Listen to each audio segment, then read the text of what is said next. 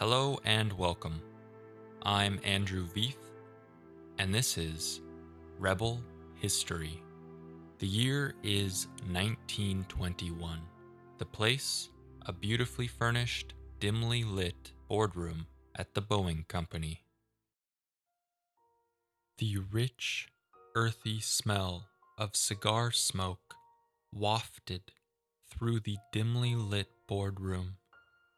Wisps of gray smoke danced from the ends of finely rolled Cuban cigars at the fingertips of men in perfectly tailored woolen suits. The naval insignia pinned to each of their shoulders, glistening proudly. The men centered around a stately mahogany desk. Behind it sat a tall man in a high backed leather chair. His meticulously combed hair was complemented by a three piece Brooks Brothers suit and rounded spectacles. He lit a cigar of his own, then crossed the room to a dark wood bar against the wall, pulling out a crystal decanter full of maple colored single malt whiskey. Despite the bad news, drinks are on me today, boys, he said as he poured a round into heavy crystal tumblers. He peered above his spectacles and extended a glass to the man in front. Admiral, I think you're going to like this one. New shipment came in last night. The Admiral smiled as he swirled the glass the aroma of Canadian whiskey permeated the room. Bill, I'll miss these meetings and your whiskey collection. You've been of great service to your country, and you make one hell of an airplane. Cheers to Boeing. The Admiral paused. The reality of the situation started to sink in, and the room grew quiet. To break the silence, the Admiral interjected lightheartedly. Bill, you've always been an innovator. I'm sure you'll think of something new. Shoot, if things get that bad, just start selling some of this stuff, he said jokingly as he downed the last of his drink. Bill Boeing stepped outside to clear his head a slight buzz from the whiskey pleasanting his demeanor. He walked across the once busy grounds towards the river's edge. On it sat a large red barn, silhouetted against a backdrop of emerging stars and a slightly visible crescent moon. He approached the barn, taking a moment to admire the scene. He looked up and smiled as he read the bold white letters adorning the top of the building. Boeing Airplane Co., it read. He pushed open the door and inhaled a long, slow breath through his nose. The once vibrant aroma of oak and maple was no more. Disappointedly, he looked around. Memories of the production line that once filled these walls flooded his brain. Just a year prior, the machines were fully staffed, typically running into the early hours of the morning. But tonight, they sat idle with not a soul in sight. He shot a glance to the empty upper deck, where the chatty seamstresses used to sit and hand stitch the canvas wings of the planes. A lonely feeling crept over him as his gaze was not met with the usual stare from one of the big bosomed blondes. He pulled out a stool from behind one of the lathes, took a seat, and reflected on the current predicament of his company. At the outset of World War I, he had single handedly secured a contract with the US Navy to build 50 Model C wooden warplanes to fight against the Central Powers of World War I. But he failed to secure any additional contracts, and the war was now over, killing the demand for almost all aerospace products.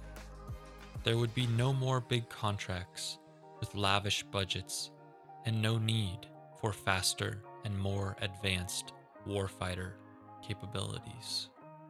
Bill and the Boeing Airplane Company faced a crossroads. He needed to come up with a way to diversify the business in order to survive. His initial thoughts were simple return to the origins of the company and go back to shipbuilding, or at least engines. It had really only been a few years since they had made the change from building boats to building planes, anyhow. He knew firsthand the rum running business was booming, and there was a market for fast boats. The future was awash with possibility. The only thing certain to Bill Boeing at that moment was he'd need more whiskey. Much more. And with that, he headed back to his office to phone Roy Olmstead. Just months before federal prohibition was signed into law in 1919, Roy Olmstead, an imposing young man from Nebraska, was named Seattle's youngest police lieutenant. His men dubbed him the Baby Lieutenant. He'd grown up on his parents' farm and left home at 18, making his way to Seattle, where he got a job at the Moran Brothers shipyard. Three years later, he joined his two brothers, Frank and Ralph, at the Seattle Police Department. Roy was a tall, broad shouldered man whose friendly but serious manner made him quite popular. In the department, he was respected for his intelligence, initiative, and responsibility. He often appeared in court to recommend probation for certain criminals in place of jail time. He was well reasoned and spoke with authority, so the court often acted on his recommendations.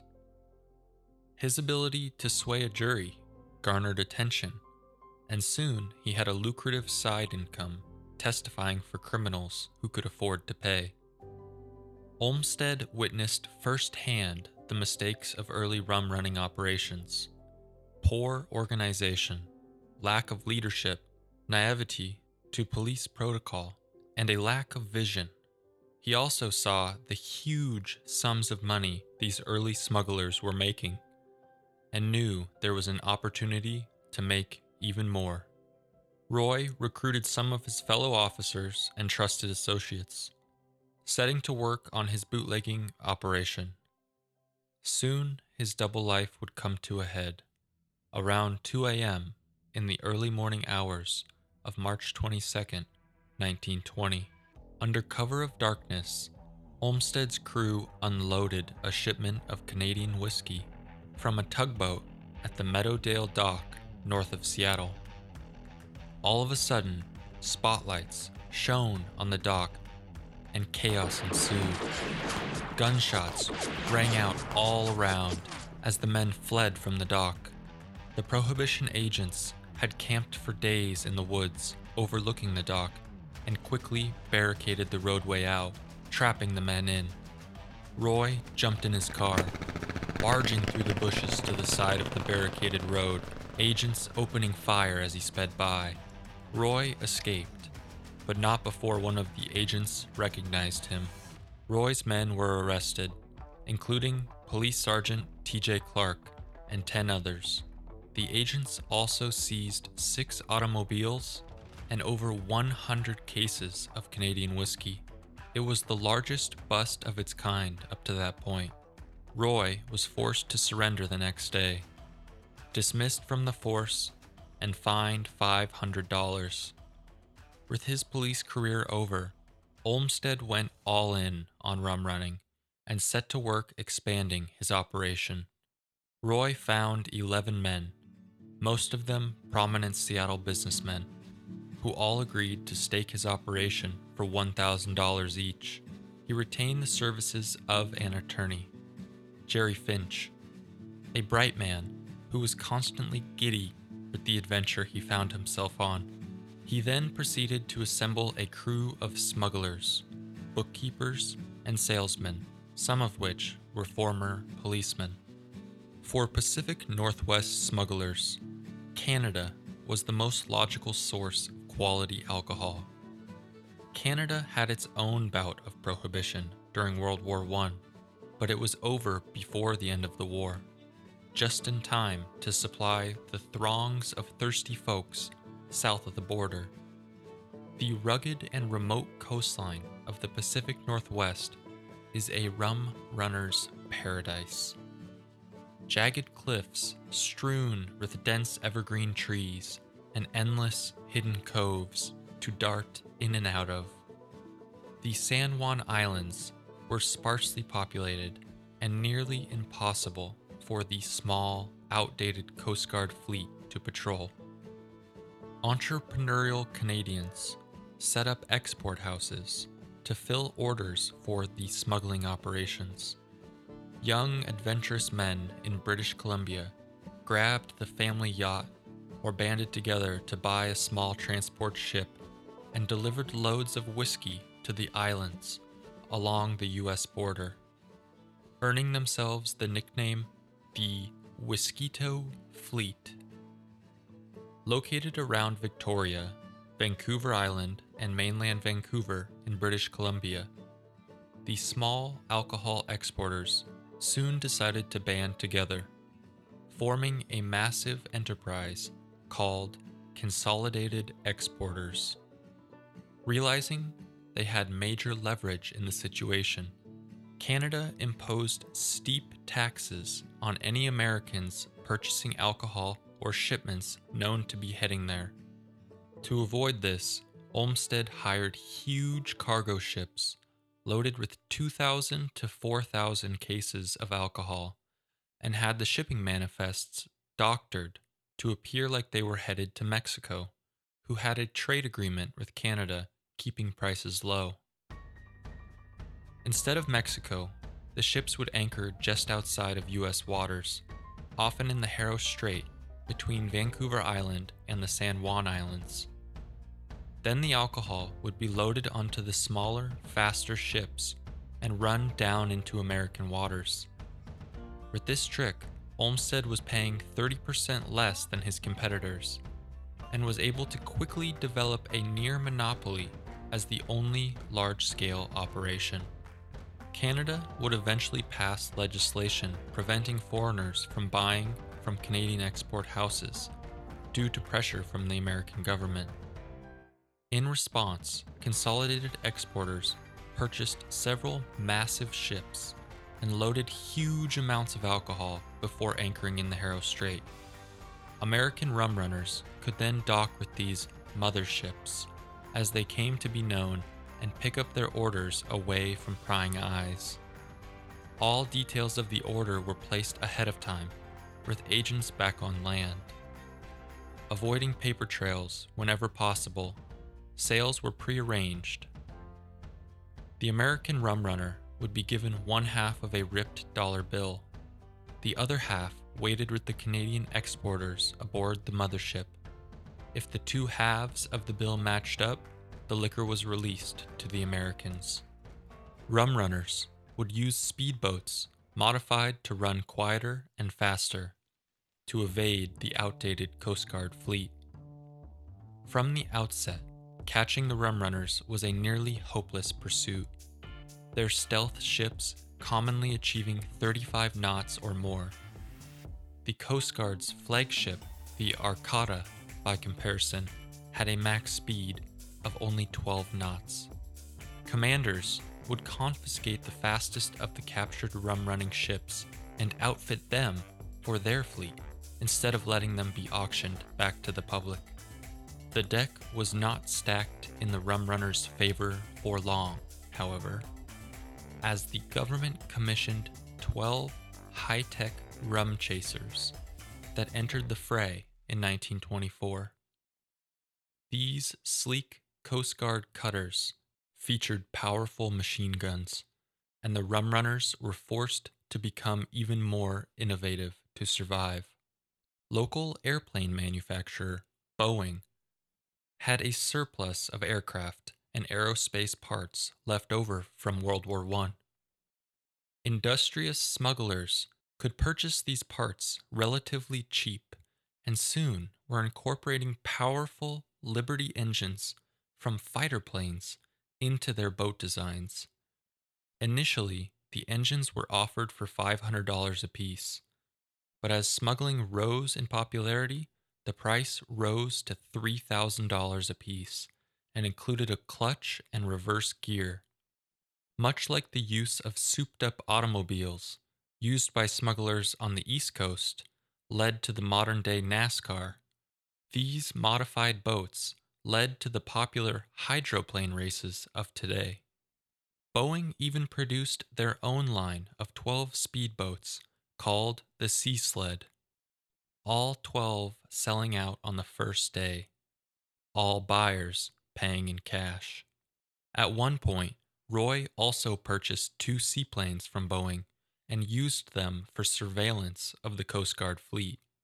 Some smugglers operated on a per job basis for wealthy customers, but the most successful typically entered into steadier arrangements with large operations like Olmstead's. Among the most successful and highly regarded among the rum runners was Olmstead's top captain, Prosper Graynick who is said to have made over 400 trips, jumping the line, the smuggler's term for crossing the US Canadian border. Liquor was loaded on the speedy, rum running boats by the case.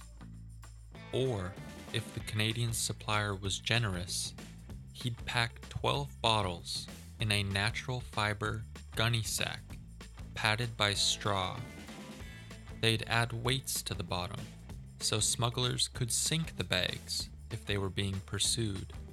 Then they could return at a later time and retrieve the sunken loot. The Olmstead operation's favorite spot for picking up cargo was small Darcy Island in the Haro Strait off the coast of Vancouver Island. The small island was in swift waters and had a dangerous reef encircling it. It was also home to a Chinese leper colony. These factors all adding up to very few visitors. For good measure, Olmstead added the keeper of the leper colony to his payroll.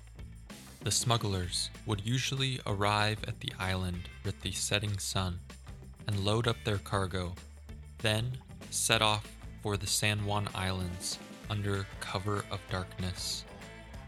The booze would either be stashed at locations among the islands or unloaded on remote docks around Seattle, Everett, or Tacoma.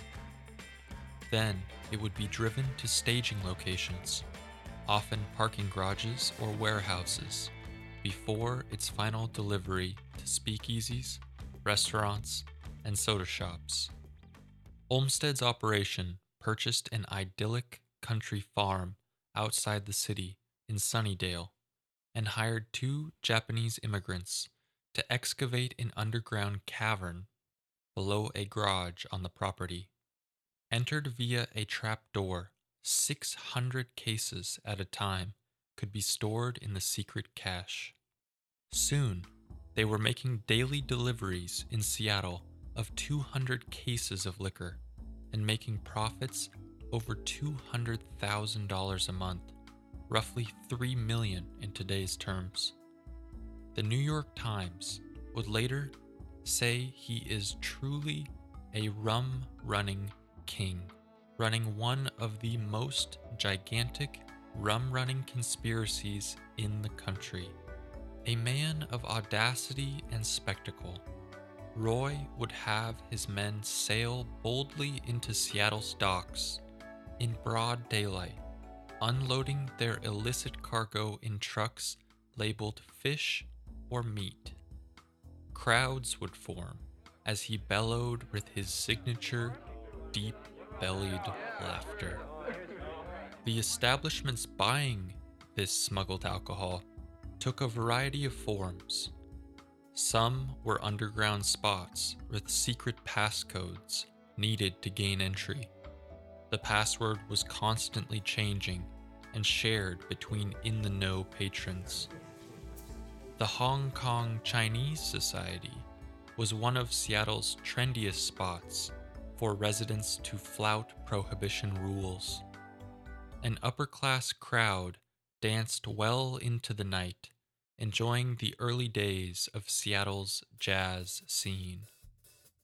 Even some of the early houseboats on Lake Washington served as secret meeting places for illicit drinking. Others of Olmstead's customers used restaurants as a front for their thriving alcohol services. John Henry Hamilton, or Doc as he was commonly referred to, was one of Olmstead's top customers. After Prohibition agents raided his first attempt at a speakeasy, Doc opened his famous Barbecue Pit, which, despite the name, was a classy establishment catering to Seattle's well heeled clientele. The restaurant featured live performances by some of Seattle's best jazz musicians of the day and was always stocked with top shelf booze. Another local favorite was the Chinese Gardens in the International District. Upstairs was a legitimate Chinese restaurant with limited seating those hoping to gain entry to the secretive establishment further inside were given a thorough questioning to ensure they weren't undercover agents. Once approved, you'd be ushered through the door to the bathrooms, and then through another door marked private. After this, there was a series of seemingly endless hallways and corridors until the faint sound of jazz rose slowly at the edge of hearing. Finally, patrons emerged at a hostess desk and were seated in a dimly lit room large enough for several hundred people. Secret exits were pointed out by waiters as they brought cocktails to the table. Those exits would prove a necessary precaution when Chinese Gardens was raided. Some of the customers and employees making an escape through the discreet passageways and into the neighboring hotel, exiting out the front door as nonchalant as possible. Olmstead's operation quickly grew into a robust enterprise. He bought a large ocean freighter to cut the cost of hiring one. The illegal business would come to be one of the state's top employers, with his small army of smugglers, bookkeepers, salesmen, drivers, phone operators, office men, and attorneys. Growing rapidly, the Olmstead operation moved almost entirely into wholesaling, selling to only trusted clients in large quantities. By 1924, Roy was a local icon, rubbing elbows with the who's who of Seattle society. In what turned into quite the scandal, Roy divorced his first wife, who, it came out years later, had been cooperating with Prohibition agents against him. He purchased a mansion in the upper class neighborhood of Mount Baker, with beautiful views of the bay, and married a vivacious young Englishwoman named Elsie Campbell, whom he'd met in Vancouver, dressed in finely tailored suits and Homburg hat. Roy counted among his friends and customers wealthy aviation entrepreneur William Boeing and liberal Seattle Mayor Doc Brown. Seattle newspapers reported To the public, he was a bit like a rum soaked Robin Hood, operating by his own code of moral and ethical protocols. None of his men carried guns. Roy reminding them that no amount of money was ever worth a human life. Rum runners were infamous for watering down product, but Olmstead booze could be counted on as pure and of top shelf quality. His business relationships operated on trust and integrity. He explicitly avoided the rackets that often came with his industry, including prostitution, gambling, murder, and narcotics. He controlled the Pacific Northwest market by maintaining shrewd business practices and paying off police and lawmakers. Many joked that Olmstead commanded many more policemen as a bootlegger than he ever did as a police lieutenant. He had inside men in every station in the area and could call on them for information and favors at any time.